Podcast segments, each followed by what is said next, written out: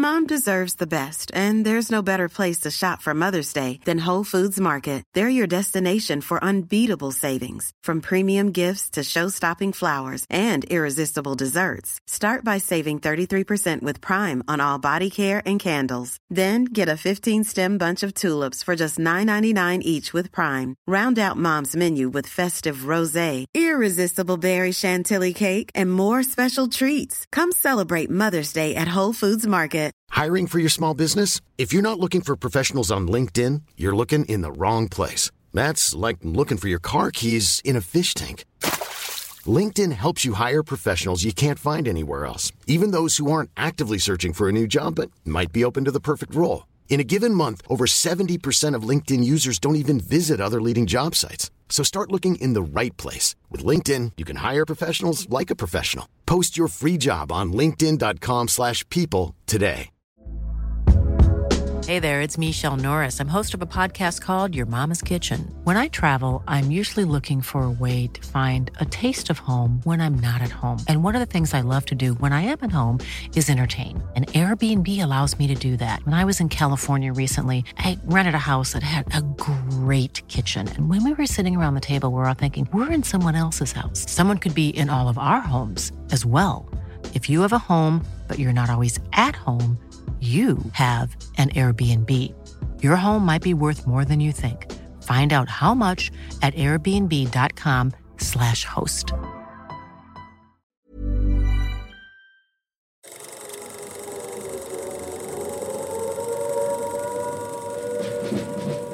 Welcome to the Fighting on Film podcast, the podcast all about classic and obscure war movies, from the Normandy landings to the days of chivalry and swords. If it's been captured on film, we're going to try and cover it.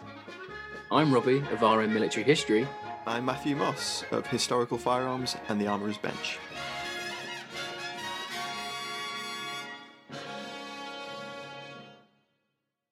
Hello, welcome back to the show. Now, this week we take to the skies yet again to cover the 2012 film by Lucasfilms, Red Tails.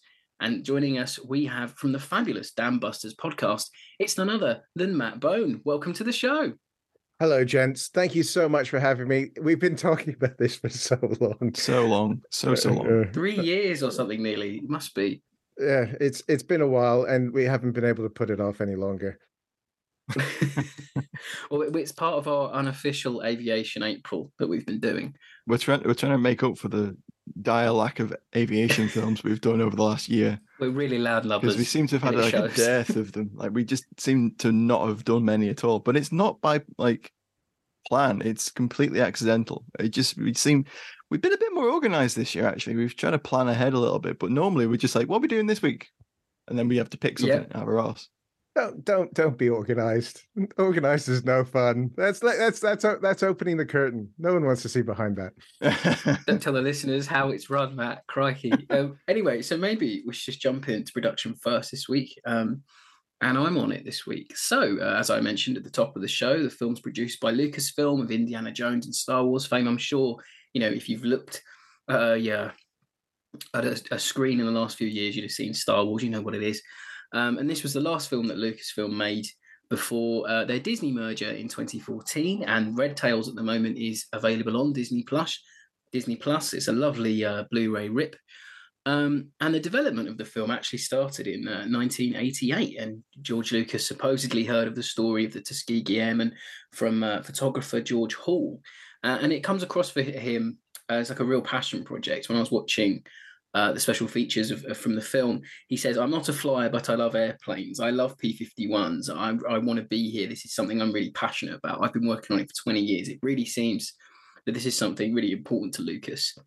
And he envisaged the film to be like a long form, three to four hour epic, uh, according to Rick McCallum, uh, who was a long term uh, collaborator with uh, Lucas. And he said this in a 2012 interview We wanted to start in the United States and show the full racism these guys had to go through, then to go through the historic, uh, heroic story that we're telling now, and then come back and do the beginning of the civil rights movement. But it was just so unwieldy. And also at that time, there was no way a roadshow three hour movie in American cinemas would work every epic film had been a financial disaster, and we felt there wasn't an audience um, that we could get the film out to. I think that's fair, but then I think some of that remnants of the three, four hour epic is still in there. but we'll we'll we'll, uh, we'll talk about that more as we go along. Um, so the story was condensed down, and a script was finally written in 2007 by the Oscar-winning screen uh, screenwriter John uh, Ridley. He won an award for his screenplay of 2013's 12 Years a Slave. He also worked on the scripts for Three Kings um, and the Jimi Hendrix biopic, uh, Jimi All By My Side. And, and, Ridley had help from Aaron McGruder, a screenwriter and cartoonist who created the amazing Boondocks. I love that. Um, and the Adult Swim's Black Jesus sitcom, which is actually really great too. Um, and production began. Bit of a link for the film as well. Yeah, it is a bit. Um, and production began in 2009 um, and directed by Anthony Hemingway. And he's uh, in his directorial uh, debut, having cut his teeth on so many American TV projects. Um, I just had to condense them down. Um, the Wire, Treme, uh, Battlestar Galactica, Falling Skies, Heroes, an episode of Community, and many, many, many more. Like it's it's incredible what the guys worked on. Um, and reshoots were directed by Lucas himself. Cinematography was done by John Aronson, who worked on American TV before. I think Red Tails is probably his biggest credit, but he worked on Suits and American Horror Story. Music is by two time uh, Oscar nominee Terence Blanchard. He's an American jazz musician. Uh, his award nominations come from his work on two Spike Lee joints, being uh, Black Klansman and The 5 Bloods, but he also composed the scores to Miracle at Santana, Inside Man, Love and Basketball, Malcolm X. His his credits are insane. Um, some amazing films on there. Um, filmed across Europe in location in Slovenia, Croatia, Czech Republic, Italy, England, and then at the Skywalker Ranch and Ann Hamilton Air Force Base in California too. And the aerial scenes were shot using a mixture of CGI, green screen, and gimbal mounted cockpits. I'm sure we'll come back to that. Um, and then, but the uh, cast were also taken up in uh, P51s for experience. Um, one of the uh, actors saying it was just like a video game. Uh, it was Tristan Wilds saying that in a uh, special feature. Uh, but they were also put into a boot camp, and it was quite funny if you watch the special features. They're all running around, um, being very like you know put upon. Um, and the visual effects were by Up. They worked on All Quiet on the Western Front, Jungle Cruise, City 44, Snowpiercer. I mean, this, these guys' credits are insane as well. Um, and there's a really good show reel that they put together on YouTube showing everything that they did. And you'd be surprised, even trees in this film are CGI. I was so surprised that you know you couldn't just find like a you couldn't find a hill with some trees on it. It's a CGI the trees. We're, we're in that real mid uh, early 2010s, late noughties thing of everything on screen being CG, which I think's a really interesting period of cinema. Um, and realtor Steve Yearman were, were part of the advisory team. Um, veteran uh, Lee Andrew Archer served as an advisor. He unfortunately passed away at the age of 90 while the film was in post production, and the credits tribute him. Um, but the film um, took time to show in the special features, uh, the documentary making of docs, that they really had a lot of time with surviving airmen. They had like Q and A sessions. I think they had a a meeting at the Skywalker Ranch, and they were showing all the artwork they'd made for the film. And it was really interesting seeing the cast having real discussions with the men who that they were the men that they were portraying. I think that's quite rare um, for a film of this nature, especially now as we're getting away from the the war itself and we're losing, unfortunately, losing veterans. That was really probably quite an enriching experience for everyone. Um, but in terms of uh, uh, terms of budgeting, so the film um, was touted to uh, studios for a long time. Lucas couldn't find any backers, um, so he funded it himself. He put in 58 million of his own money and a further 35 million um, into marketing costs. And the film only made uh, 50.3 million back at the box office, so it was considered a flop. He didn't it even seems wild to me that Lucas shot around a film like this and he couldn't get any backers for it, especially when in the 90s there'd already Mad. been Tuskegee Airmen, the, the HBO, I think it was HBO, the TV movie, which was great, um, that told a lot of the story. And he couldn't find bizarre. any backers. That's so odd. I, I, I don't get it. I think I think it's a it's a weird time because this is just post prequels. Yeah, post pre- yeah, just post the Star Wars prequels, yeah. and everyone's like, "Oh God, no." Yeah, and I I think that kind mm. of plays into it. Yeah, they they made a bucket load of money. Um, the last one was just everyone was just sighing that it was over. Um, to be fair, I did that when Phantom Menace came out, and then sighed for the next ten years. Um, but I, I I think that didn't help because you know when at the time if someone hears George Lucas George Lucas Passion Project and they've just had you know a, a decade of the prequels. Is is that the yeah. things you know because you know you got to think about around about the same time this is the marvel resurgence as well. Um you know this is you know same sort of time as uh you know iron man 2 is getting prepped um captain america first avengers getting prepped.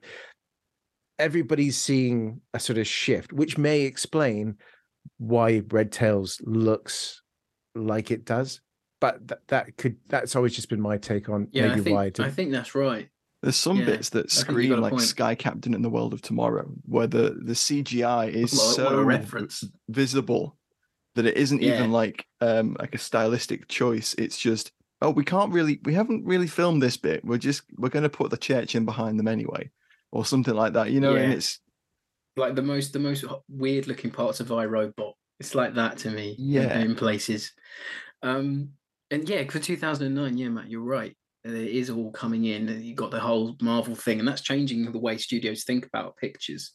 So maybe that maybe you got a point there. Um, so maybe we should go on to a retro review or, um, that we always do. Oh no, before that, sorry. So the film was released on January the 10th uh, in 20, 2012 in the UK. Sorry, uh, January the 10th, uh, 2012 in the US, and June the 6th, 2012 in the UK. Um, and I remember it having a massive advertising thing. I, I, remember there being like you know posters everywhere. There was there was uh, trailers. I, remember, I think I watched a, a thing on BBC. Remember Film 2000 and must have been Film 2012 yeah. or something with Jonathan Ross or the woman who replaced her. I can't remember. Or it might have been the Claudia revolving. Winkleman. That was it, Claudia Winkleman. It might have been her at the time. Actually, I I, I took a day off work to go see it. Oh wow! Yeah. Yeah. How how often do you get to see a Second World War aerial film? And it was just like I, have got. I was like the only person in the cinema, which is great because it means you get stretch out and you can munch popcorn and and go away. But yeah, it, uh, we'll get onto that. But that's well. the whole thing. You can tell a movie's going to be a dud financially if you're the only person in the cinema. Anyway, so the retro review this week comes from Empire magazine um, by Ian Freer. Good, good critic. Good, good critic. So I've uh, truncated it, um, but I'll read you a couple of paragraphs. Red Tails pitches a band of plucky rebels in inferior vehicles against a dastardly empire and packs it with all the patented Lucas trademarks a love of speed and action, moral certainty, cloth eared dialogue, easy to grasp characters, idealized heroism to create an entertaining slice of boys' own adventure that never realizes the full potential of the subject matter. Just as Star Wars is an upgrade of Flash Gordon serials, Red Tails is a fighter ace movie that 60 years ago might have been directed by Howard Hawks or Nicholas Ray. It upgrades the old miniatures on, wild, uh, on wire and stock footage combo for exciting gi- digital dogfights, which mostly feel real and stirring. The flies are likable, but a set of stock characters that could have been done with more complexity. In the air, they never know fear of vulnerability, on the ground, they can be reduced to a single phrase drink problem, God fearing kid who becomes a man that nearly makes this Hot Shots Part 3. A fun B movie with a valid approach, but you can't help feel that there was a richer picking that there were richer pickings to be had. There. So yeah, I, I agree with the review. I, you know, I do think that it is a B movie really at heart. Um, we definitely have to come back to that because I have the the Hawks thing. I think is probably the bigger shadow over this film than a lot of people give it credit for, and it, that came up in a few decent reviews. I, I, think Ebert mentioned it as well that it had that mm. scene sort of feel to it. But we'll, we'll come we'll come back to that. That's yeah, no, it does. I, mm. I, get what you mean. But the one word reviews this week, I mean, we had I think we had a bumper of responses because not only did we share um, our our, our um, one word review, we had uh, the Damcasters uh, social media were also doing the same thing, and it, I think we probably had over about 200 responses, probably all in all. Um, but just to start off with, and I'm sure Matt Maps uh, got some of his own from his his side. Um, so we had a few here, and no particular order as always. Paul Johnson goes with craptastic. Rob Hughes goes with cartoon. Andy L disappointing. Rubber goes with lacking. Casey O'Hare goes with enjoyable. Um, and Jim DeCoo says sorry for two words. He says terrible script. Uh, and I'll round out our one with Dan Steele that says comic book. The, the gist is there. It's it's I there's quite a few I loved it, which was quite nice.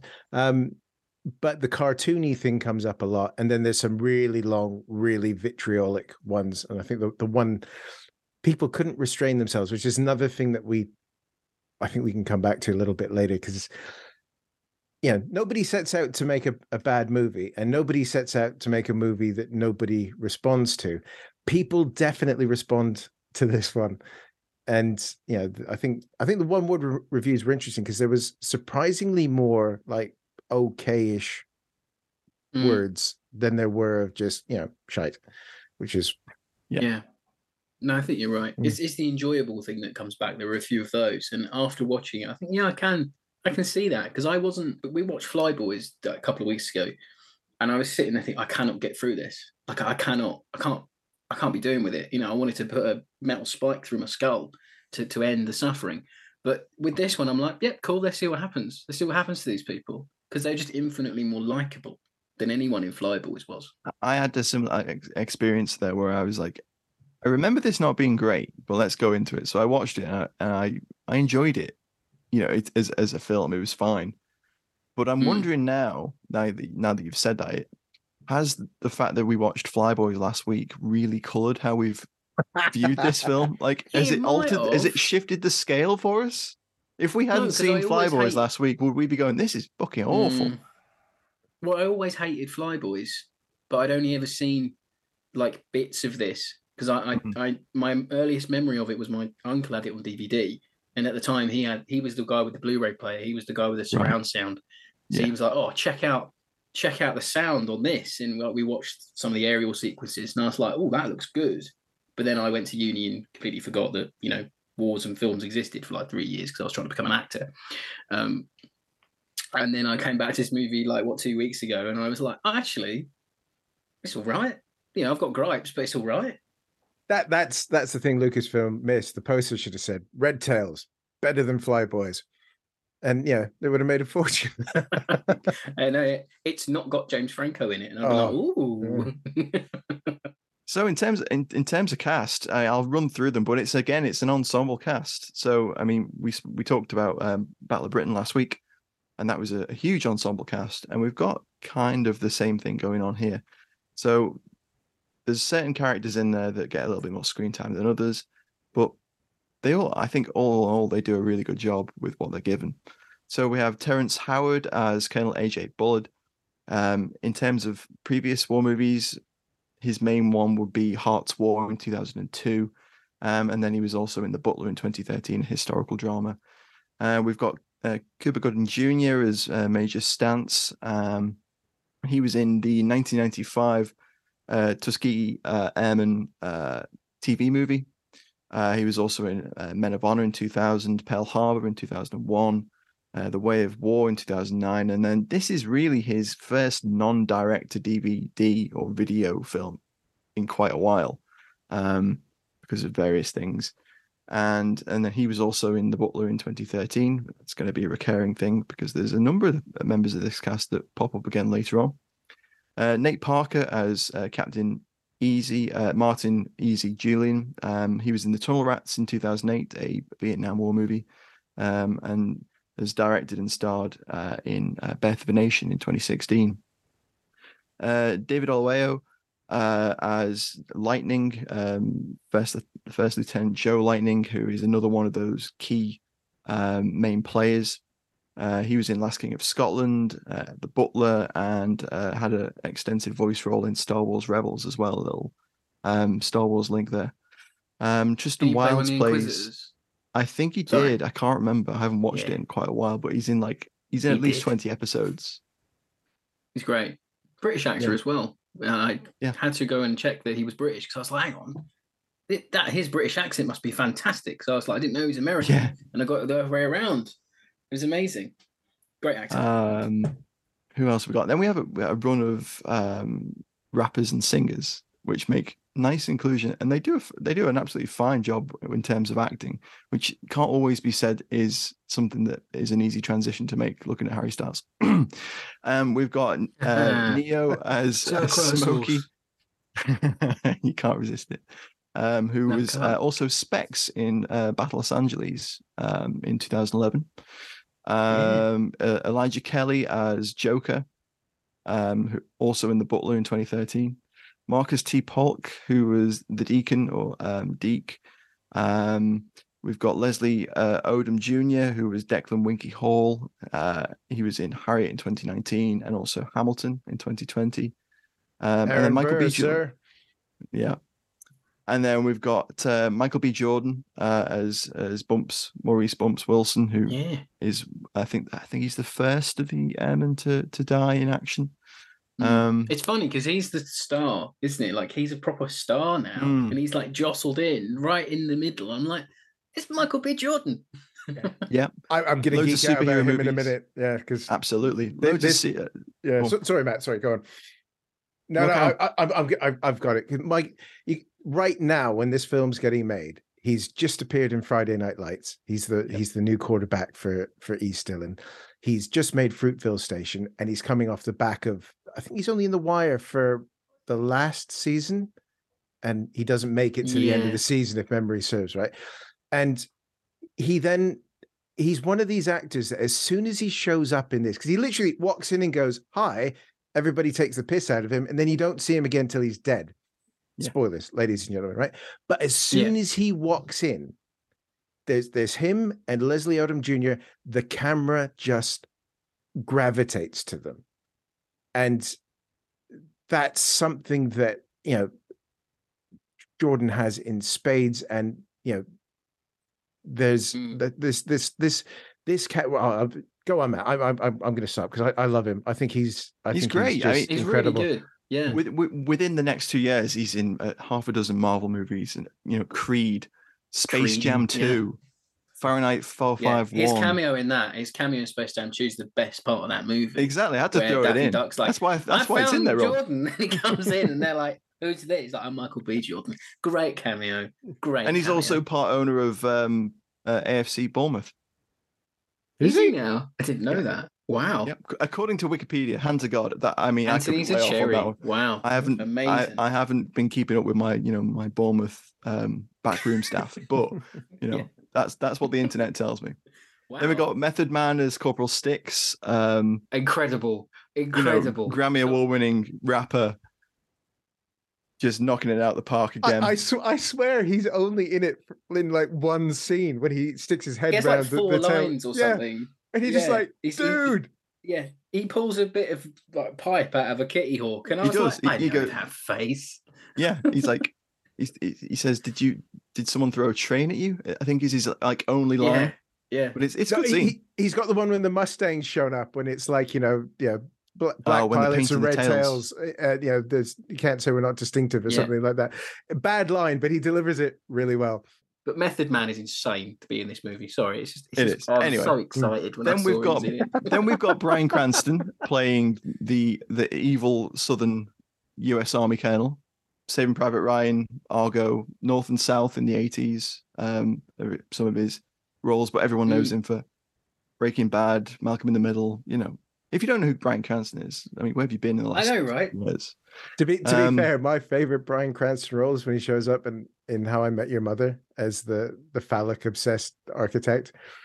Oh, it's right. it's I've not seen comedy. that. It's comedy gold. He's fantastic. Oh, is it- There you go. I like when he just pops up in Saving Private Ryan for like two minutes because Yes, it's so weird. yeah. I think everybody pops up in Saving Private Ryan for two They minutes. do, don't they? Nathan- Yeah. but I still think Nathan Fillion steals the show. Is Bryan Cranston the method man of Saving Private Ryan? Oh, he might be. Yeah, he Could be, couldn't he? be. Yeah. Yeah. Yeah, Good shout. Good yeah, shout. that's true. Um, just to No, round out, we've, we've got um, Sorry. Andre Royo as as Coffee, the the aircraft ground crew um, sergeant, and then we've got uh, Daniela Ruah as Sophia, the love interest for um, Junior, uh, not Junior, Lightning, Lightning. Yeah. Yeah, and that basically rounds out a very big cast. We, we've just got to give a shout out to Gerald McRaney, who I- Absolutely, as yeah. as um, as General Luntz, yeah. yeah. It's a very Yeah, very yeah. very small role, but he you know he you know he's, he he died a few years ago now, didn't he? But he's Mhm. one of those people that sort of makes everything a little bit better when he shows up. Yeah, he has gravitas, Mm. doesn't he? He's got Yeah. he's got a real presence, and he he, he plays that um almost fatherly Mm. sort of uh, Yeah. paternal general character really quite well. Um, uh, his scenes with with it's- Terrence Howard are quite are quite good actually. Mm. This is one of the few films where I really did like Terrence Howard in because I'm usually not a huge fan of his work, but it's one of the few ones where I think actually you they did cast well. And this my whole my one of my crux of the movies is where of this film is that the cast is far better than anything else going on, really. Mm. And it, without this cast, this movie, this film would be hundred times worse. You you couldn't put this cast together today for all the no. money. Okay, you could get Nate Parker for various for reasons. Bus, yeah. yeah, for bus fare these days. Um, but you know, the rest of them, not a chance any anywhere because. I know we're going to get into this, but you just look at no, that cast fine. list and you're like, wow. And it all comes down yeah, to yeah. script and other things. But yeah, but I, yeah. I but it, it, shows it. Sorry, no, no, no. Go on, mate. Sorry, no. It just it just shows how the like for me that the passion project thing comes through. That you know Lucas or the casting director under Lucas's vision or whoever's vision has gone out and said, right, I want the top chaps for this. I don't want the B list. I don't want the C list. I want the up and comers. I want the the guys who are going to really carry this movie. And it feels like they got their first their first picks for a lot of the guys. Well, uh, you know, watching all the, the little special featurey things on this, you know, Lucas was a Wire fan. He wanted Hemingway because mm-hmm. he directed that most of the last few episodes of it, and he said to him, "I want those kids." So Hemingway basically ran rang round mm. all the guys have been because you, you know you've got um uh uh Tristan Mack Wilds as well um who who who's in the wire he was he was great in the wire because he was Michael Mike Michael um Michael Lee yeah yeah Lee who gets who I'm not I'm I'm happy to spoil this film I'm not going to spoil the wire if you haven't seen it it's heartbreaking what happens to him but you know it, it's it oh it's it you yeah. just it put it like this Marvel money can't get you this cast now. Yeah. No. Not now. It's true. Yeah. No, I think you're right. It's In quite, parallel, you know, if yeah. if we look at the Tuskegee Airmen movie of '95, you've got mm. Laurence Fishburne, Cuba Gooding Jr., Andre Braugher, Courtney B. Vance, Mal, uh, John Lithgow, um, and, and, that's a really strong cast too.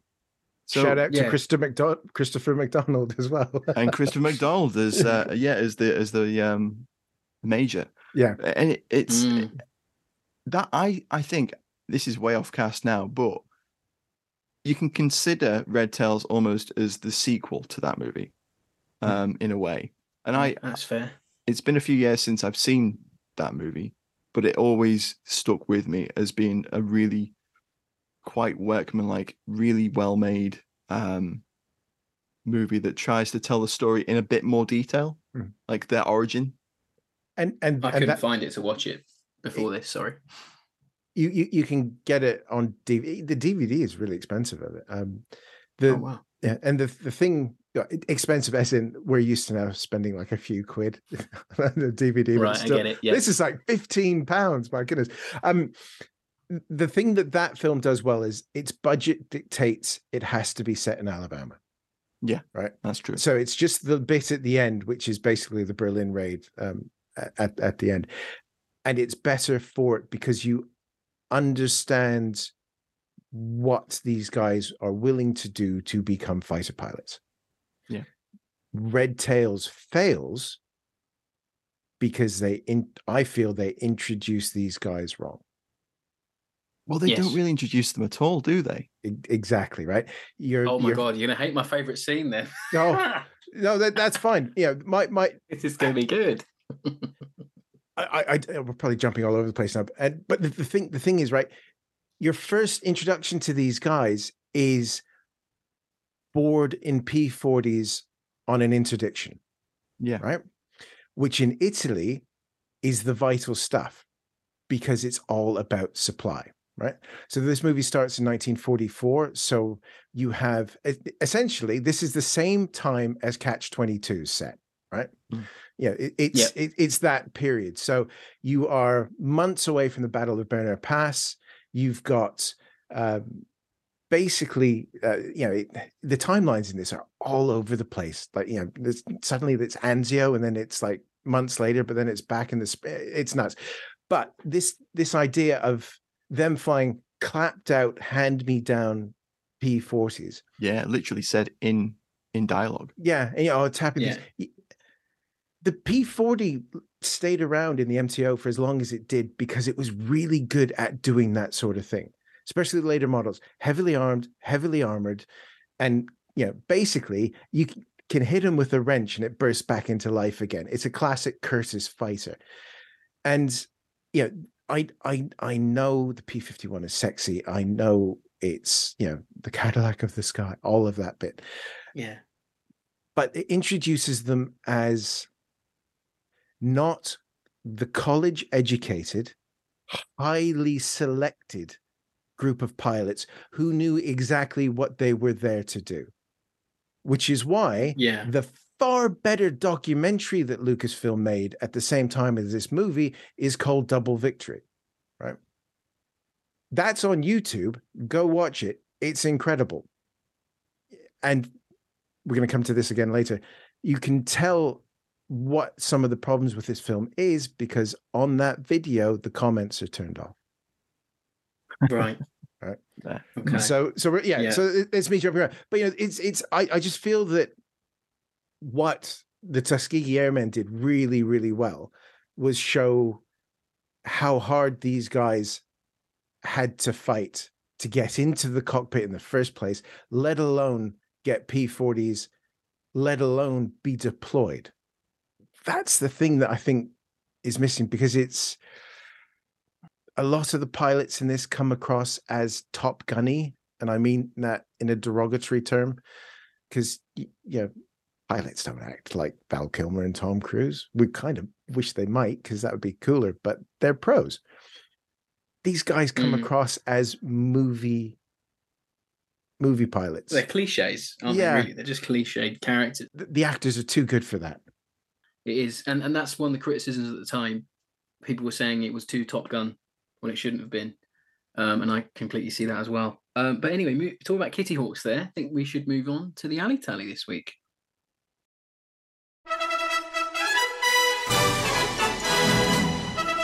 It's time for Alley Tally on Fighting on Film.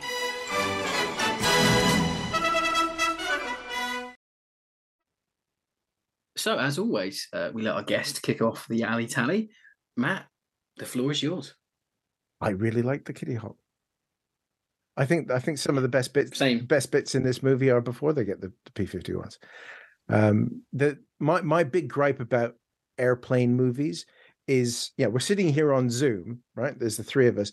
That is the shot of every pilot in a cockpit in every airplane movie ever made. It's God, that, shoulder. That's going to make all podcasting sound way more exciting than it is. Well, it's three good-looking chaps with headphones on here. we, yeah. we, we, should have the videos recording, but you know, it, it, it's that right. So it's it's this. It's a very good point. yeah, head and shoulders back onto yep. the um uh Nolan plays with it in Dunkirk by putting the camera quite low down so you're sort of looking out of the, mm. the top or you're looking mm. in mm. which I really liked not a film I like but those angles mm-hmm. were were great and how they did it, all of that yep. but the thing that's great about in this is you get to see one of the features that Curtiss put in that whole r- range of fighters which was the cutout on the razor back behind him so in a Spitfire and a Hurricane, it's quite a high, almost like um, a racing car, like rollover hood that's behind. Curtiss cut that back. So you've got these two sort of indents going behind um, the rear fuselage. to Just give really, really good rearward facing visibility. Um, another film that actually does it quite well is um, the Flying Leathernecks back in the day, because you you get um no uh, flying tigers even um which they they've got that as well only it's cut like massively big it's funny. Um but you know i think that shows that you know if you know you know the the kitty hawk these sort of things it had great visibility it was yeah couldn't climb worth a damn but it could dive really well and it could turn pretty well which is which is why it was so useful against the zeros because they switched the tactics around to make sure that it didn't get into a, a, sort of climbing or or, or tur- turning but even though I said it was good at turning. It is, but it's just those scenes that you know when they're you know. We will not talk about the accuracy of that train blowing up, but that scene is pretty good fun. And again, that's it's full of what... full of explosives. That train. Yeah. Even apparently yeah, the engine. the engine was full of explosions. Yeah, man. Yeah. but yeah, we'll, we'll come back to that in scenes. But you know, it's that low level thing. That's what the Kitty Hawks were doing. Um, you know, mm. over over Salerno, there was waves of them because it's got good range, it's got a good loiter. The Allison um, engine in the front of it, much like the the 1710 that was in the um uh, early Mustangs as well. You throttle that thing back and you can go forever, right? It's you know, it's it's great that bit of it is really really good but the problem is they're just dogging on it in the whole time because in the story they have to get the mustangs they have to get the mustangs. Yeah. Um and you know in real life they get uh p39 Airacobras they get p47s you know it's not this jump from the p40 to the, the p51d because they get they get b's and c's mm. um beforehand as well. Um but again, you listen to the all the little extras, and it's basically George Lucas beating off over Mustangs. Um, yeah, he is. He really is. Like when yeah. I was young, it's the best part. It was the plane to have, and I'm like, okay, that's he's nice, a, but come on. He's a man who shaped my childhood, and I hate him. I get it. Yeah, yeah, it, uh, uh, yeah. No, I get. It. It's like um, it's for me. It's it's it for for him for Lucas, it feels like this is what you know. Uh, Saving Private Ryan was for Spielberg. I want to remake those movies I grew up with, um, and it it feels the same way. And I'm I'm with you on the Kitty Hawk. My my pick this week was the Kitty Hawk because you rarely see like other American fighters in any media apart from the, the the, the, Mustang. I mean, maybe back in the forties, fifties, you know, they they they did, yeah. but not after you know maybe the the 80s, 90s. It feels like it's the only, Spiel, the only Spielberg, Spielberg and Ray Hanna ru- ruined it for Empire of the Sun, right? As soon as you, yeah, uh, to, to, be, that's it. That's yeah. probably the, the benchmark point. As yeah. as soon as Ray Hanna skip bombs that hangar and then flies back waving at Christian Bale, every Second World War movie has to have a stripped all metal P fifty one D. That's it. It's yeah. Spielberg's fault, and it's Ray uh, Ray Hanna's as well. Not that I will ever say anything bad against Ray because he's you hear that, a, a, a you god. That, Stephen, you're on yeah. blast. yes, but yeah, it, but that that's it. And I think even the flying scenes with the P40 are better. But again, we're we're we're doing doing the kit bit. There's lots of trucks in this, so I assume you guys are going to like the trucks. Of course, I am. Yeah. why, why would I not? No Betty's. But no, I just like seeing the Kitty Hawks because it's completely different to uh to, to what you see. I mean, the Kitty Hawks in Pearl Harbor as well. Um, I we like that. I like that. seeing. No, no, we don't. No, not really. Um, we've done it twice. We're not doing it again. Um, I like. Um, How do you think about ending remade... Aviation April, Rob? Oh God, Matt, no, please. Just, I'll get that just, metal spike just, out again. Just do um, do do mid do midway again, and you'll be fine. Oh Christ, yeah. but I like the fact they made the Kitty Hawk replica to go on the gimbal. You know, they're mm. not cheaping out with you know, like a just a little bit of the cockpit. They were making the whole thing to show, and I think that really enriches the movie. Another thing I'll, I'll quickly go into before I let uh, Mr. Moss get involved um, is the mise en scène. I'm nicking it off Matt this week. um, everything about the, the scenery is fantastic. The sets look very mm-hmm. detailed. There's these little personalizations in there that you blink, you miss them. You know, they've all got their own flying jackets. They're personalized. Um, the ground crew in HBTs, the ground crew in uh, hot weather caps. They're in yep. uh, winter uh, jumpers and, and, winter uniforms when it should be colder. All those tiny little things there that make a movie for me, from a kit point of view, the war progresses, the kit progresses. It's a really nice little thing. Not many films do it because they don't have the budget. This one does. Um, and that's another, it will come back in final thoughts. But because the production value is so high and I really enjoyed it, it's a detriment to everything else. Um, and in terms of trucks, there's Jeeps, there's Dodge WC52s, there's Dodge ambulances. Brilliant to see them. I thought there might have been a short Canadian wheelbase uh, Dodge in the background because my dad used to have one, and I oh, obsessed yeah. over whether it was. Yes, he would have been happy. Um, yeah, but it wasn't. It was a, it was a WC52. The angle was just weird that it was uh, shot ah, at, so okay. it wasn't. Um, we we, no, we pause these movies in completely different places. and the, the Germans on the ground look fine. You know, they're in field grey uniforms, and I'll let them off. It's a very 40s trope, but they look okay to me. I'm not a Kriegsmarine guy, not Kriegsmarine, Christ. I'm not a Luftwaffe guy. I wouldn't know what a Luftwaffe ground crew looked like. I'm sure it's fine. I like seeing the German um, fire brigade putting out fires. That was nice because you never see that. Um, but it looked okay to me. You know, I'm not. We haven't seen this much German, German airfield since um, Where Eagles Dare. God, no, we haven't actually. Yeah, it's very true. It's very rare you get to see a German airstrip in anything, so it, it, was nice to see it. That's that's my alley tally, really. I love the mise en scène this week. I think it's fantastic. The mise en scène is nice. I agree. It, it, um it, it's a, it's um it's one of the pluses of this film, definitely. Mm. Um, in terms of alley tally for me, simple. It's Junior's Buck Rogers X38 disintegrator that he has in his flying jacket. There's a good there's Very a good cool. look charm. Yeah. yeah. yeah. It's a nice, and I, I, feel like that's another Lucas thing that he's he's wanted to get in there as like a little nod back to what he remembers from his childhood and that kind of nostalgia for um, early sci-fi and that kind of thing. The, the the the only thing I'd say about all the kit is they are very clean throughout it. Mm. It looks worn, but you know, Ramitelli was an ALG. It was it, the Foggia complex was built really, really quickly. It was really muddy.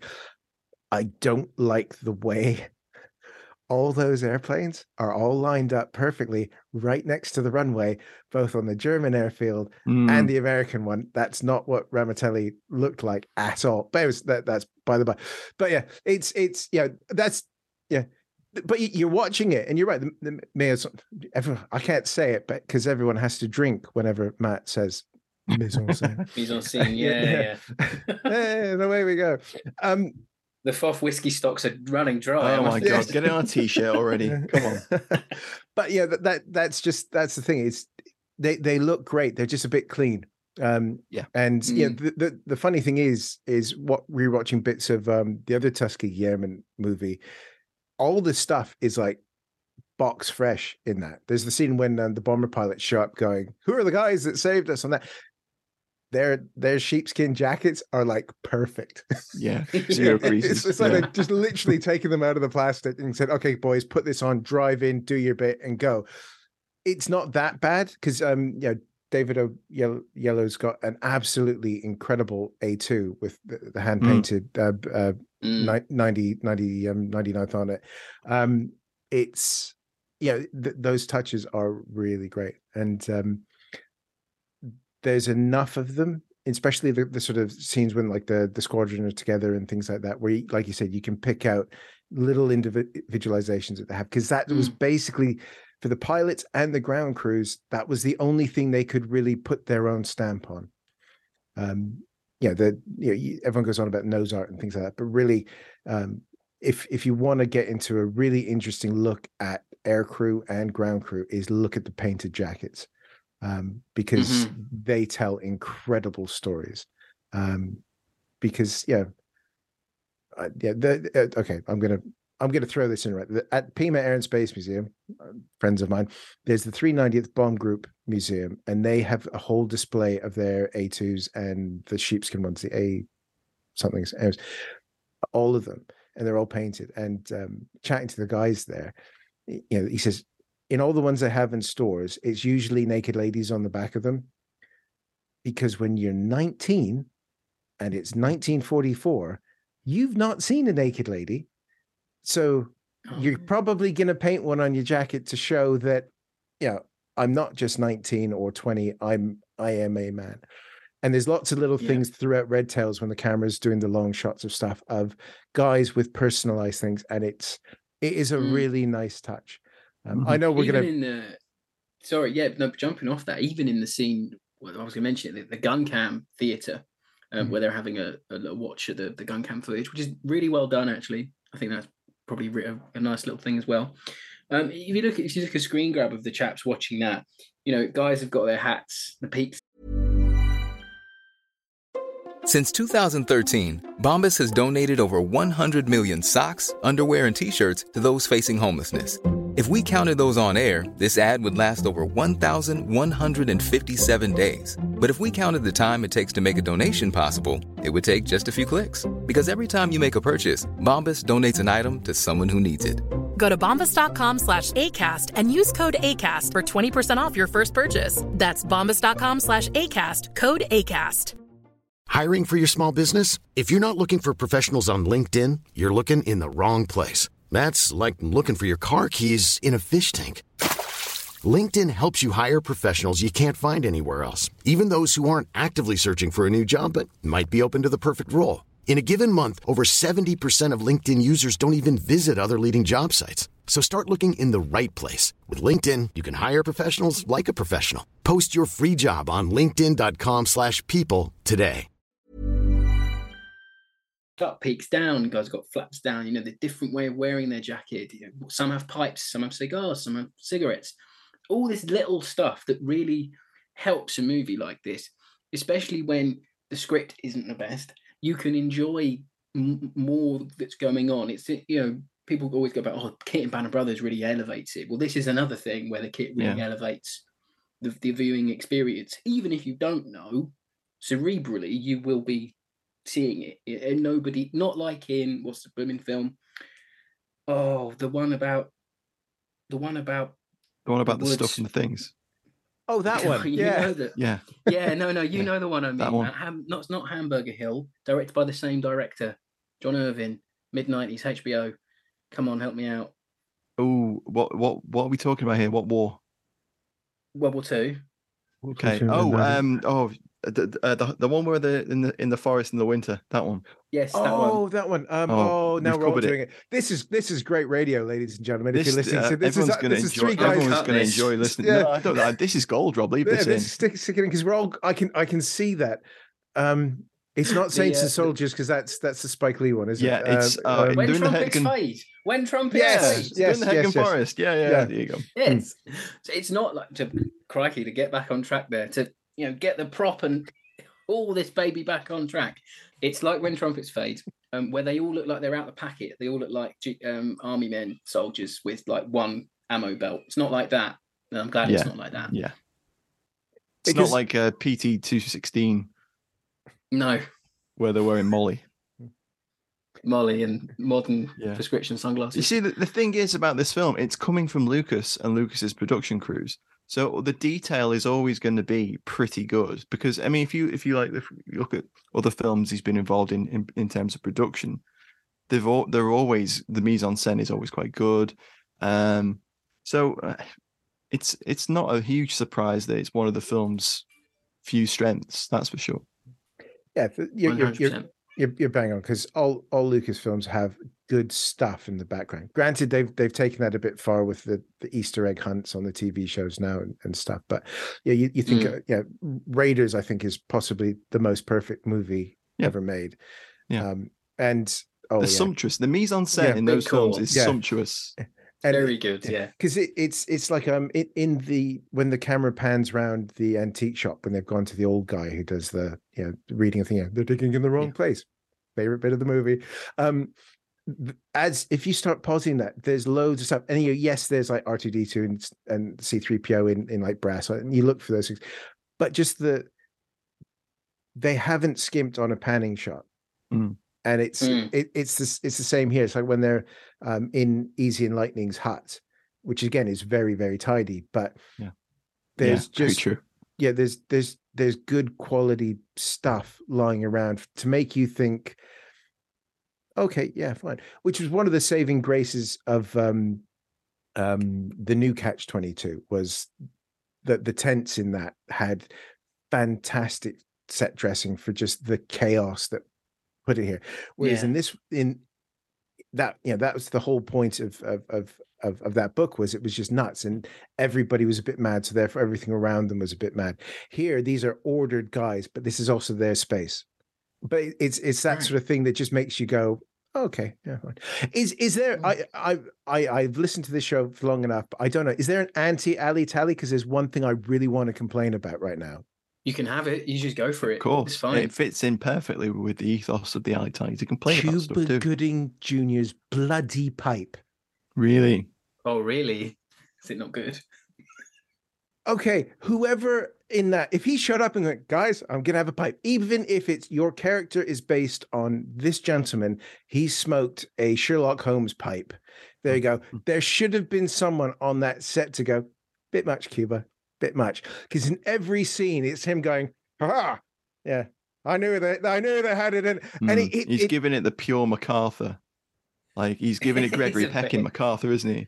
Is it The Simpsons when Bart does the to camera thing and he's got the bubble, the bubble pipe? Oh, yeah, with, with Hugh Hefner. It's, it's yeah, like, because yeah. the thing is never lit. I think there's like one shot of it actually smoking, and the rest of the time it's him just going ha and sticking it in the side of his face. You're like, there's the scene when he does the speech. You know, the you're the you're fighter pilots now, which actually is a really well written scene because it's mm-hmm. filling mm. in a lot of the stuff that they've skipped. Right. Mm-hmm. Um, it's the one scene he doesn't have the pipe until he walks out the door at the back and it works, right? The rest of the time, any scene when Cuba doesn't have a pipe in this movie, he's believable as a officer. As soon as he's got a pipe, right. you're like, dude, it's just like he's like going, look at me, I'm in uniform and I've got a pipe because I don't have I a plane in this movie. I must oh, admit. seriously, you're gonna watch it now and you're gonna, you know, because because I come back to this film reasonably often, right? Because I've got this thing in my head, which is the David Balme paradox, right? So David Balme was the sub lantern that uh, went into U fifty night, whichever one, and got the the code books and the um. Enigma machine off of. He was sub lantern on on Bulldog, right? Bon Jovi, right? Yeah. In, in fascinating man, yeah, incredible, incredible Incredible Life afterwards. He was the historical advisor on U571, right? He yeah. was the guy, and he supported, helped, and worked with everybody on that film because, in his words, we're not going to make this movie. I might as well help someone tell a story that may make people look at ours. Right. Mm-hmm. That was his exact line yeah, when he was inter- yeah. interviewed for it. And ever since I said that I I watch a movie like this going, they're trying to do something here. So give and I'll give it a couple years and I'll come back to Red Tails and I'll watch it and I'll be left a bit flat because it it's not far off being really good. It's just yeah, you know, it's it's you know, it's missing the part a couple inches to the right. Because you know, this this this is not a high point in cinema. Let's let's not beat around the bush. no. But it's it's yeah, it's it's missing an inch left or right. That's that's all it is. But unfortunately, it's consistently missing it just by enough that when it all adds up, it gets a bit what it is. Before we dissect what's wrong with the film, let's talk about some of our favourite scenes. Hello, Robbie here. Did you know you can support the podcast on Patreon? Join the supporting cast today and gain access to exclusive perks, such as discount codes, our monthly Patreon film votes, and the chance to get exclusive merchandise before anyone else. Search Fighting on Film on Patreon or find the link on our website. Thank you. Now back to the show. Matt, you go first. What is your favourite scene from this film? I really like the train scene. I would agree. Same. Yeah. Yeah. I, I, we all picked that. We haven't all picked that. Kind we? of, yeah. Yeah. I, I could throw a rare one. To be fair, the bar's not high. not really.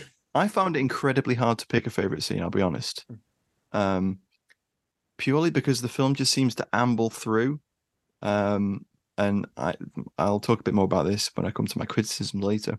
But it almost feels like there's very very few stakes right up until maybe like the third act, where they go, "Oh, Lightning's going to get married.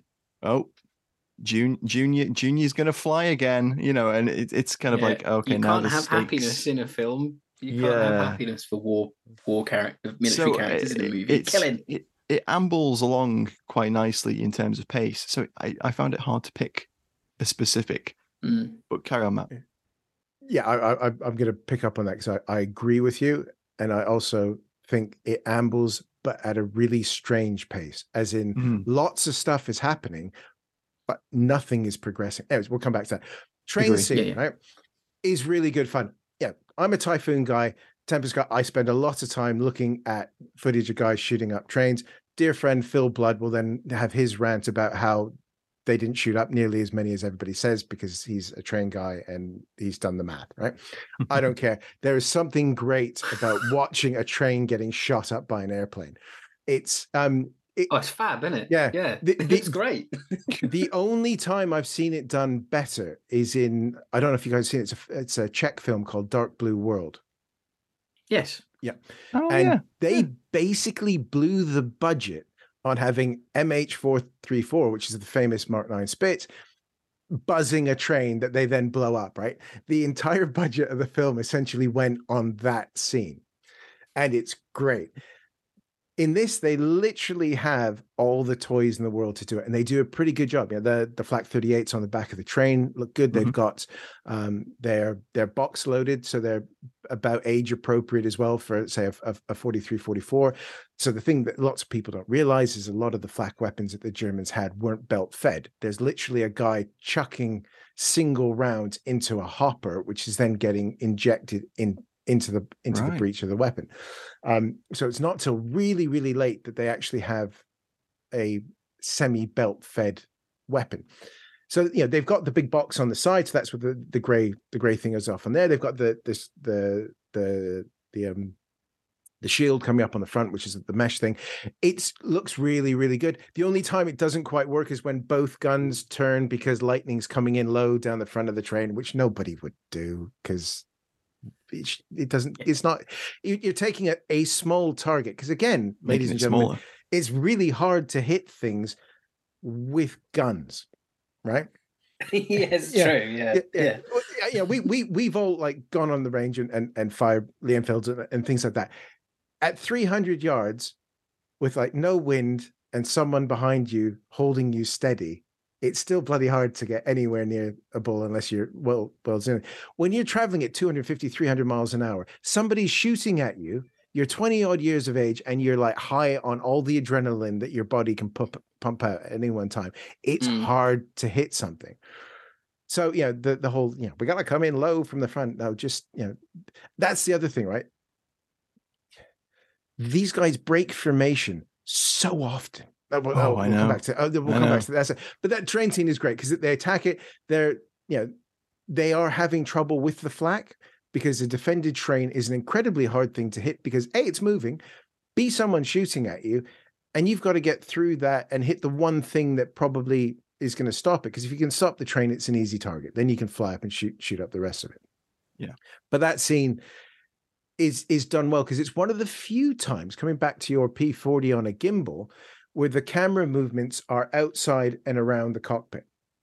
So as mm. they're banking in, later in the movie, it cuts to wide shots of like planes doing synchronized half rolls and things like to that. To show off the P 51s yeah, being exactly. cool. That's why. Exactly. Yeah. Whereas in this, there are quite almost Dunkirk esque camera moves around the mm. cockpit as they're like banking and they're looking and things. So you, you see, it's, it's my favorite scene because it's it's actually showing a slight reality of the difficulty of, of doing something. Yes, they've been cl- they're complaining about strafing and things like that.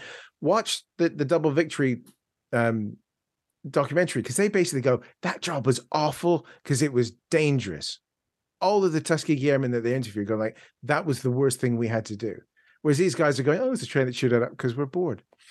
Yeah. No, you know, you've met these guys. Yeah. They've told you about it play the scene right. Um, but it's it's it's it's a, well, it's a only, fun... you can only say the lines you've been given, I guess, as well. Yeah, don't um, don't don't bump into no, the I, furniture.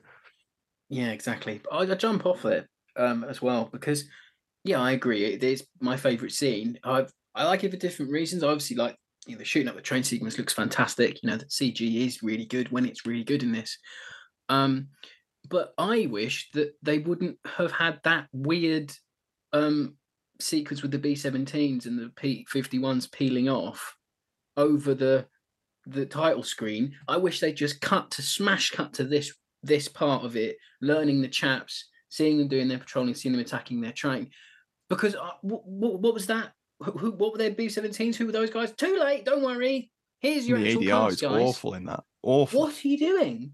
I don't understand. The, so the, I wish the bomber crew's yeah. voices in that sequence are so flat. It's really bizarre. It's, it's jarring. Like, You're sat there like, oh wow, this is it. not how you open a film. Because it looks yeah, brilliant, set... looks great and all, but like, yeah, the the voiceover, mm. it's weird, isn't it? For me, I mean, my my other thing I was going to mention was the the impressive effect that six fifty cal machine guns have on a light cruiser. I love that. I unashamedly I I love that sequence. hate that. You know, like every element of that just makes no sense. I loved it because I knew what Even even twenty millimeter cannons wouldn't have that effect on an armored light yeah, cruiser. exactly. No wonder the Kriegsmarine didn't have a great record because they were too busy getting shot up by six fifty caliber machine guns. And the whole ship blows up. But in the man, yeah, okay, right. But okay, I'm gonna I'm gonna jump off. I'm gonna get, I rib on it something to you. lovingly because it's a very nicely Yeah. made like sequence, but Yeah, completely I improbable. love that sequence because when he went for that ship, I was like, right, he's a goner. He's gonna get hit by one of them anti-aircraft rounds, and he's done. No, he's got to get an answer from Sophia first, Rob. Of course. But then mm. he he goes in and he blows it up. And I'm like, that's bloody great. I loved it. I thought it was hilarious. I thought and fun. Just oh, fun. like ship's gone boom. Love it. Nice. Yeah, like it. Yeah, Yeah. my brain was like, explosions, Yeah, yeah. great. Yeah. But in The Mandalorian, when Mando, in his tiny Naboo, tricked out Naboo starfighter, takes on an Imperial cruiser and blows it to Kingdom You mean the P fifty one of we're space, Rob? fine with that. Exactly. Yeah, P fifty one of the of the Republic. Yeah, when that happens, we're fine with it. it. For me, this is like the most Star Warsy part of the movie. Yeah, but the, the P fifty one the, P fifty one doesn't on have proton ship. torpedoes, Rob. That's why. At least the the, the, the Starfighter has torpedoes. going, ah, you know, it's great. It was Right. hokey, but I loved it. Sorry. So th- there, there is there is a great book by um, Daniel Haulman, which is basically misconceptions about the Tuskegee Airmen, right? And the, the book, when you look at it, you think, oh, it's just going to be him dunking on it. It's not. It's him doing the math, right? And it's based on um, two papers he did for the Air Force Historical Research Agency um, in 2010, and he the, the one I'm looking at now is the the July 2013 one, right? And he's got 25, 24 misconceptions, right? Mhm. I'll, I'll send this to you. It's, it's funny because it's literally the script of Red Tails.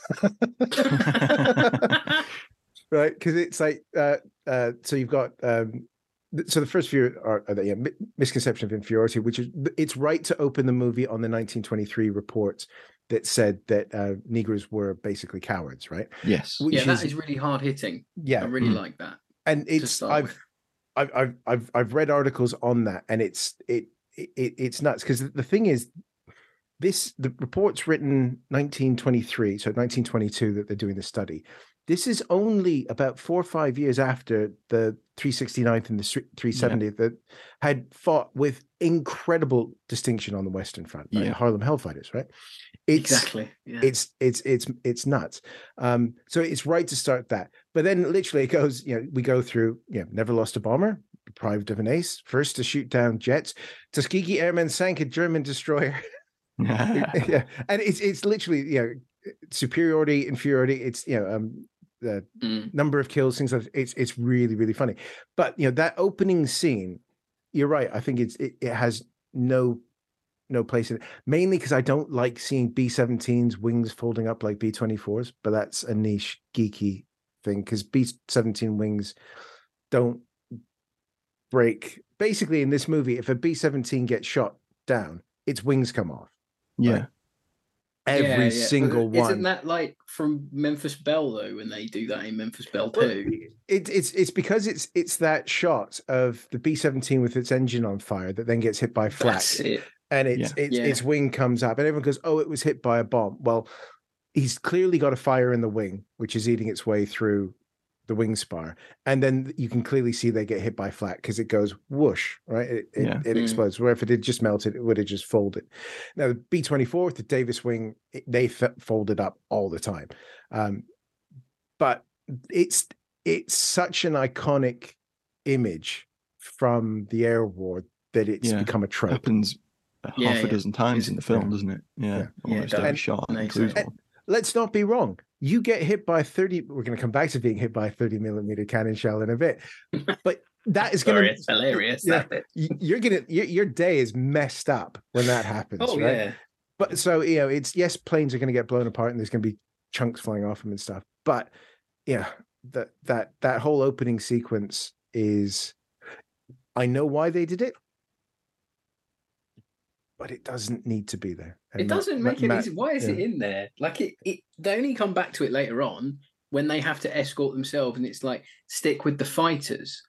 But it's not like you've got someone, one of the characters, learning Like maybe if they when they'd come back from that patrol and he'd learned that, oh, I've just heard from my mate or something that and he heard from someone that there was a bomb a, a bomber stream that the the uh, the P51s left them for dead. Oh my god, like you could have written in a tiny little thing about why that scene was in there. You could have made that work. That's that's a good point because they do that in the film. Yeah. The sequence where they learn about the ME262s is clearly an ADR voiceover added later. Where like, oh, watch out for those ME262s. And and they're like, oh yeah, what's that? And, and it, it, it's foreshadowing, but in the in the most Have clumsy you heard way. about those jets? Yes. mm-hmm. I know, right? But the, yeah, it's just the thing that annoys me where you could have had a callback to that first scene where the guys go, "Remember that bomber stream that was left for dead? We're not going to be those guys." Like All- that'd all be it- fine. All it needed is the gun camera scene from Memphis Belle. Yeah. that's true. Yeah. Yeah. That Yeah. to that, you know, that sequence when John Lithgow starts reading the letters, which I believe are all bomber command letters, aren't they? Um I think I- I've I've heard that Yeah. before. Yeah, Yeah. I've heard that. Yeah. uh, Don't know for Putnam sure, but wanted I've- to I've wanted to make said. yeah because Putnam wanted to make Bomber and couldn't get it done, That's so it. they, they they flipped it. Um, but that sequence of the German gun cameras, the, it's silent. It's just the words over the top Mhm. of it. I think that would have worked better if you needed that scene. There's a fan edit there somewhere. There definitely is. Yeah. Yeah. We always say four fan edits are going to win, win the Mm. day uh, eventually. So maybe as we are, as we always do, we're sliding into final thoughts. Maybe we should, we should go into final thoughts.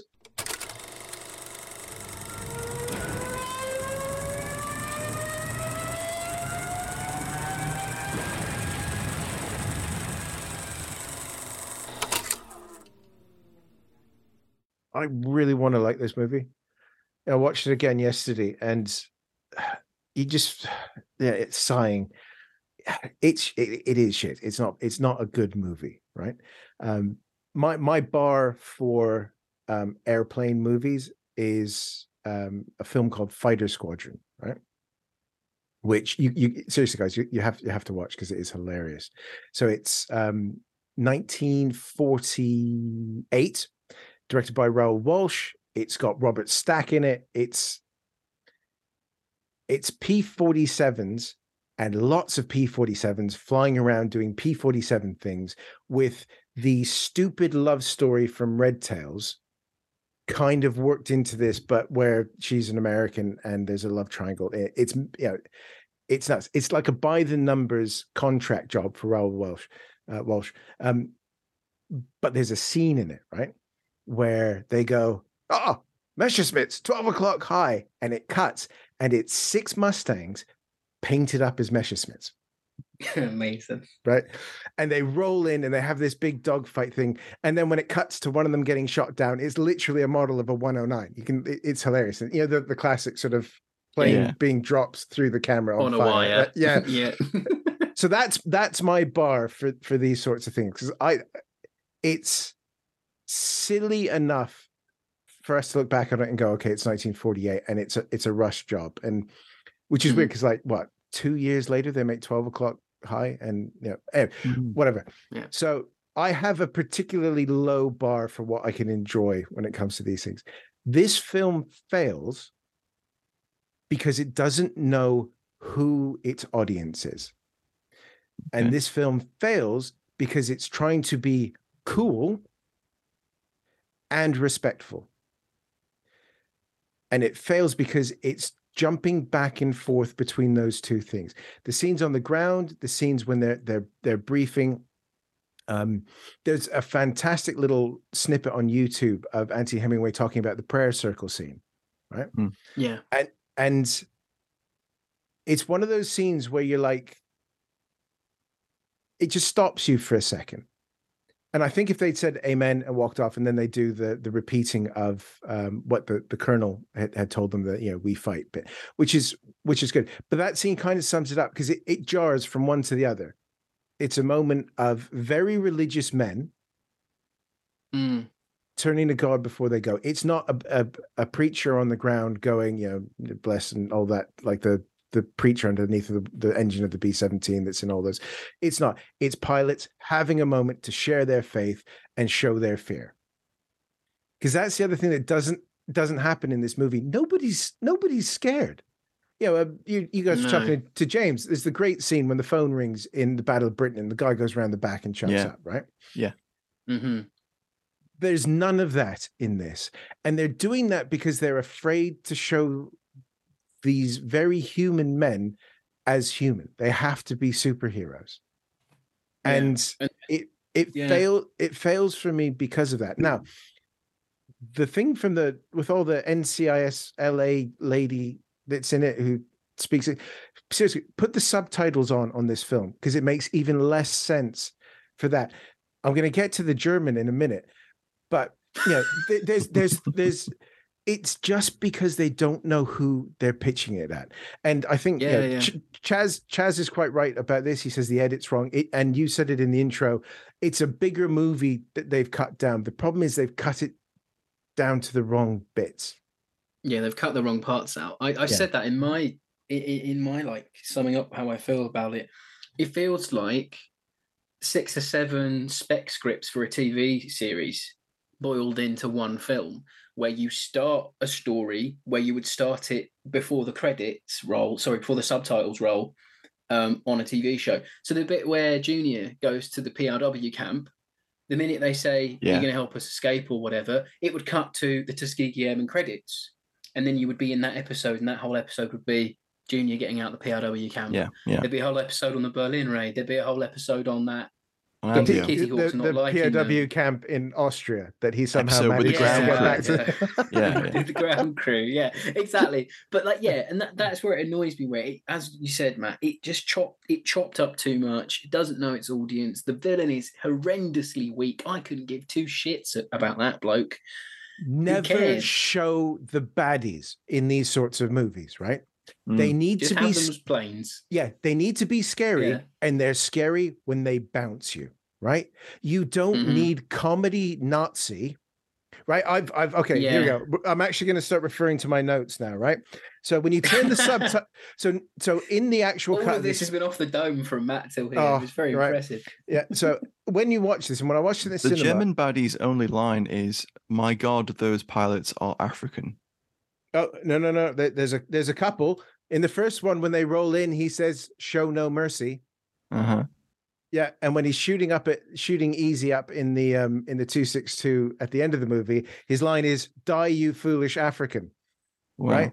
And you know it.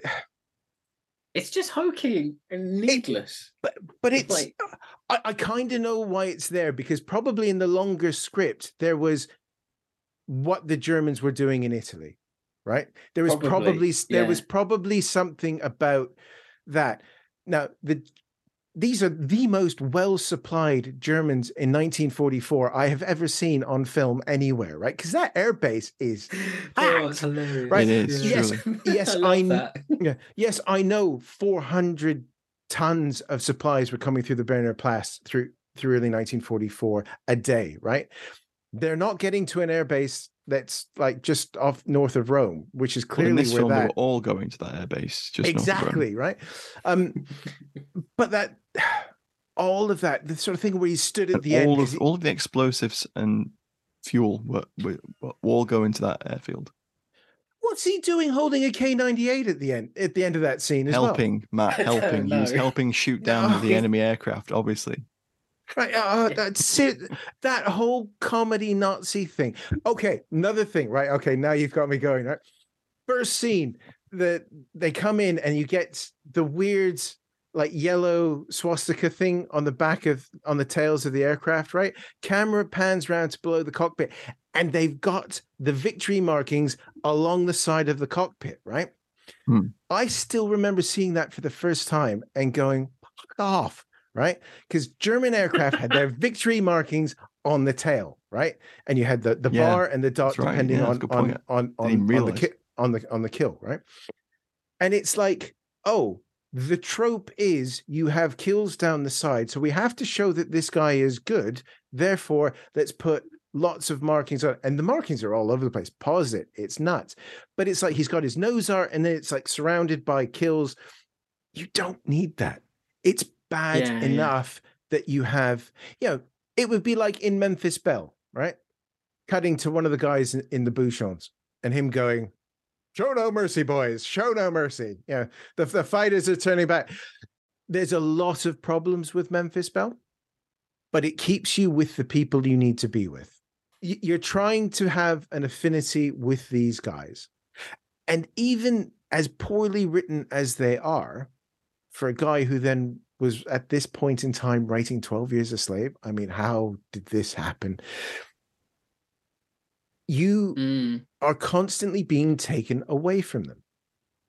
Now, the yeah. stuff in Washington, I get, right? That's that's kind of historically accurate, right? Because you've got um, uh, Benjamin O. Davis, who's the the commander of the 99th and then the the the, the 332nd. Incredible character. So it's go away and Google Ben Davis first black general in the U.S. Air Force, incredible career, incredible man, right? Yeah. And Terrence Howard does a reasonable facsim- facsimile of him, but you know, it's you can see what he's doing. You know, the old man's going back to Washington to fight our corner. Yeah, great, right? And he he does it quite well. There's you know, there's there's a few lines where which are a little bit too flippant, but he's fighting the fight and it's a movie.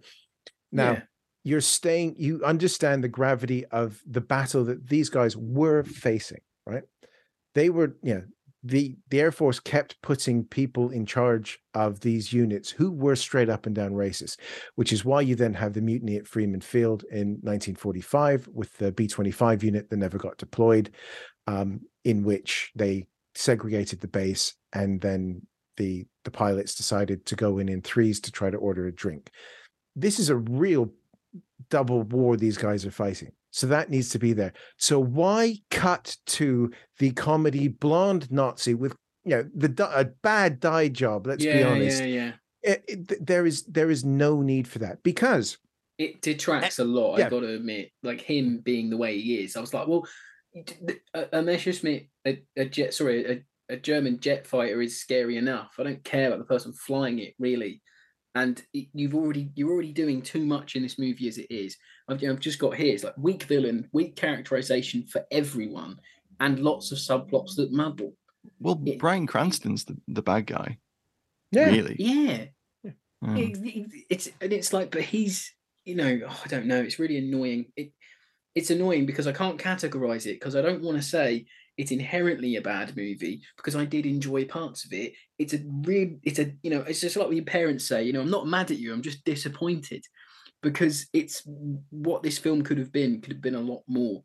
Um, if it had just had a bit more refinement, if someone had been in the editing room and going like, hang on a minute, let's cut that out, let's trim this here, let's maybe not use because I've got a thing with these movies. You have to have set pieces, but when it's an aerial film, they just want to chuck in every single dogfight they can. Use them sparingly. I want some time on the ground to get to know these people. There's nothing wrong with that. That's why 12 O'Clock High is so good. That's why Appointment in London is so good because you spend 85, 90% of your movie learning about these people. So when they go up in the air, it's incredibly fucking dangerous and you care about them. Like, and this is where Red Tails doesn't do that. I when they're in the air, I don't really didn't really care who came back and who didn't because I could pick you out. I could pick him out. It's like, well, Little's going to get killed now because he's just had his. He's just told the woman he loves him. It, it's very by the numbers at the end, and that's yeah. As soon as she says yes, he's dead. Yeah, he's dead. Yeah, exactly. Um, you know, and it, it's trying to keep desperately trying to keep its PG thirteen rating, not having him blown to smithereens by cannon fire. And just to say, that's the cleanest and tidiest 1940s Italian town ever, right? Because yeah, really yeah, because it's um it's all uh, CGI. Yeah, but it's I, I, I did actually I meant to write this down. Is all CGI. The, the, the town just north of the Foggia airfields was the scene of a massive SAS cock up that turned into this big battle. So the town was wrecked, right? Cock up, the SAS. What? Yeah, yeah, yeah, yeah, yeah, exactly. But it's you know and to be fair, southern Italy was not the picturesque holiday destination it was even before the war. It was a very, mm. very deprived yeah. place. That's why people were living in caves, right?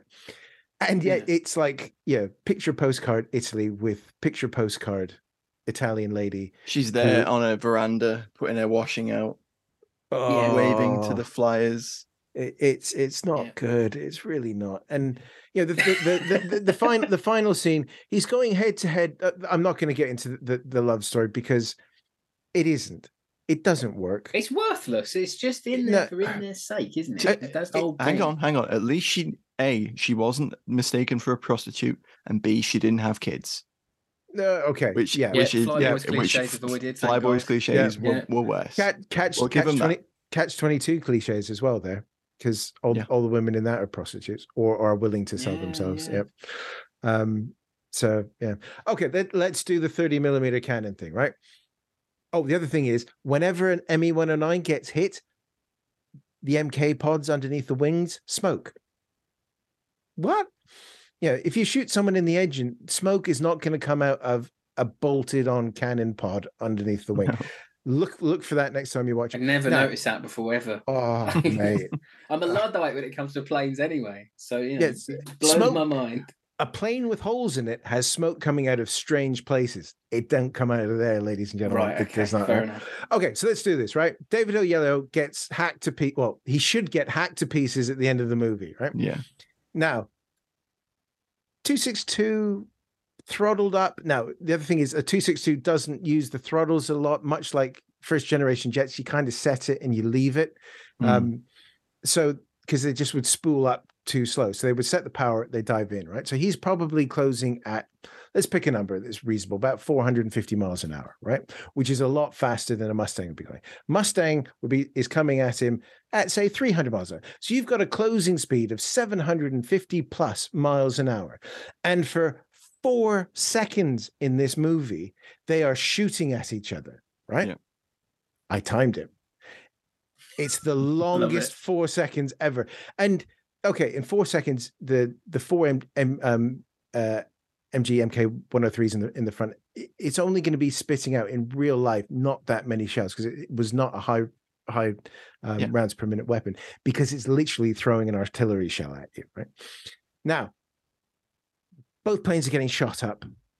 David Oyelowo has is in the cockpit, and in the first time I saw it, the cockpit initially goes boom. There's lots of stuff. There's obviously a good squib there that puts smoke and Hmm. sprinklers mm. and things in it. And then the squibs go off on him, and it's little PG 13, as, as yeah. Matt was saying, pop, pop, pop, pop, right? Now, one of two things would have happened in real life. The engine would have exploded because mm. it would have hit the fuel lines or something and basically just ripped the front off. Or if it had managed to break it, he'd have vast quantities of Merlin engine entering through a fuel tank and then yeah. him, right? But he shoots down the German, and the line is, "You might be the best pilot who ever lived." Right? It's terrible. Yeah. Mm-hmm. And there's, there's, way too much cockpit quipping in this as oh, well. Yeah. It's anyways, yeah. but the the shot then shows them still at altitude, right? Mm. They're still quite high up at this point because you can see the bombers in the background. So they're at 20 odd thousand feet, right? He then removes his mask, which is what he's doing throughout this whole movie, going, Oh, I don't like my mask, to basically go, Oh, look, it's David Oyelowo. Right. And he then says, I can't breathe. Dude, you're at altitude and you've just had your lungs shot out. Of course you can't breathe, right? That uh, you're just sitting there going, die gracefully. Yeah. Man. But then there's four yeah. minutes of him falling to earth gracefully. And you're just like, what would have been better is if he just went. Yeah, exactly. Right? It'd have been more it'd have been yeah. more like shocking for the audience. It, you know, might for any remnant of a, of anyone watching who that cared about him, it would have hit a lot harder. And I think that's a problem. Hmm. The the guy, I think, I Michael B. Jordan name. goes. Right? Yeah, exactly. Yeah, yeah. he's gonzo. Yeah. You know, he, he gets hit and he's off, and that's it. You see him screaming and he, he's going down. Nobody yeah. burns in this movie, right? Unless you're on a bomber. In the opening oh, scene. Oh, the, every... no, the guy, the guy that crashes uh, at the airfield, he burns. Deke. Yeah. Yeah, but I'm, I'm, yeah. I'm, I'm sorry that thing rolled. He had no head. Oh, yeah, what are they did. pulling yeah, out, of that, out of that airplane? like toast. Yeah, yeah, yeah, definitely. The, the, you've got, you know, these things were flying. Fine, oh yeah, he's gonna be. He's this gonna, is it. That's what I was talking about earlier when I said there's zero stakes. That dude yeah. rolled no stake on fire, and he got pulled I out, think, and he said he's gonna be fine. It's, just to, it's, uh, it's PG. Yeah, it is PG. Just to... there is a lot that is a gnats tadger away from being really quite good. My only hope is with the renaissance of black filmmakers that we, we're having at the moment, right? That mm-hmm. they will watch Masters of the Air and go, that was terribly white. And they will turn yeah. to the Tuskegee mm-hmm. Airmen and you will have a new generation of black filmmakers, of which at the moment they are smashing it. You know, ladies and gentlemen, just go mm. watch, just go watch Nope, and tell me that you yeah. were not affected by that, right?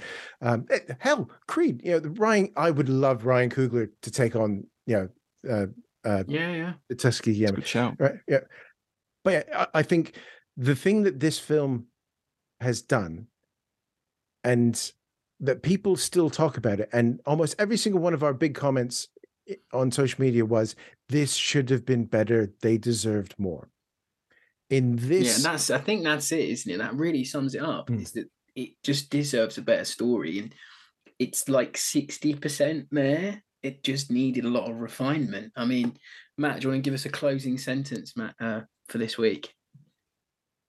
Um, for me, I completely agree. It, it's lacking in a number of key places, and it, it just needed that little extra to push it over the edge.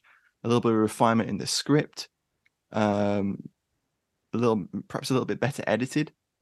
There's there's a great cast in there, but they're poorly used.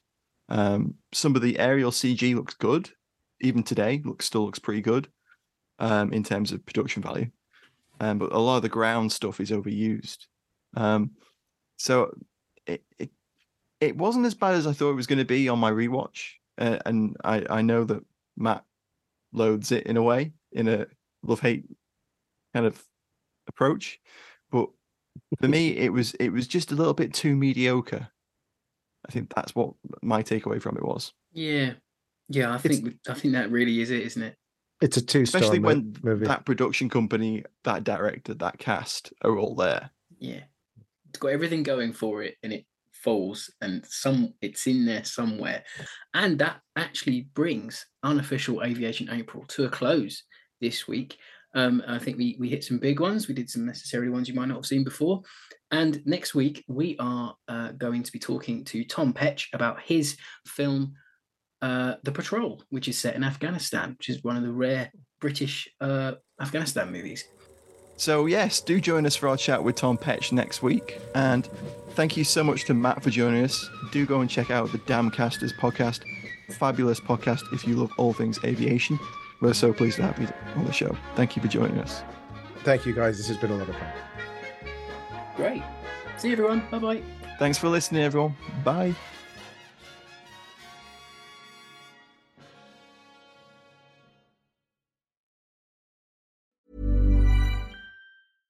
Mom deserves the best, and there's no better place to shop for Mother's Day than Whole Foods Market. They're your destination for unbeatable savings, from premium gifts to show-stopping flowers and irresistible desserts. Start by saving 33% with Prime on all body care and candles. Then get a 15-stem bunch of tulips for just $9.99 each with Prime. Round out Mom's menu with festive rosé, irresistible berry chantilly cake, and more special treats. Come celebrate Mother's Day at Whole Foods Market. Hey, it's Danny Pellegrino from Everything Iconic. Ready to upgrade your style game without blowing your budget? Check out Quince. They've got all the good stuff shirts and polos, activewear, and fine leather goods, all at 50 to 80% less than other high end brands. And the best part?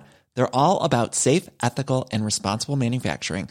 Get that luxury vibe without the luxury price tag. Hit up quince.com slash upgrade for free shipping and 365 day returns on your next order. That's quince.com slash upgrade. Hi, I'm Daniel, founder of Pretty Litter. Did you know cats tend to hide symptoms of sickness and pain? I learned this the hard way after losing my cat, Gingy. So I created Pretty Litter, a health monitoring litter that helps detect early signs of illness by changing colors, saving you money and potentially your cat's life. Pretty Litter is veterinarian developed, and it's the easiest way to keep tabs on your fur baby's health right at home. Go to prettylitter.com and use code ACAST for 20% off your first order and a free cat toy. Terms and conditions apply. See site for details.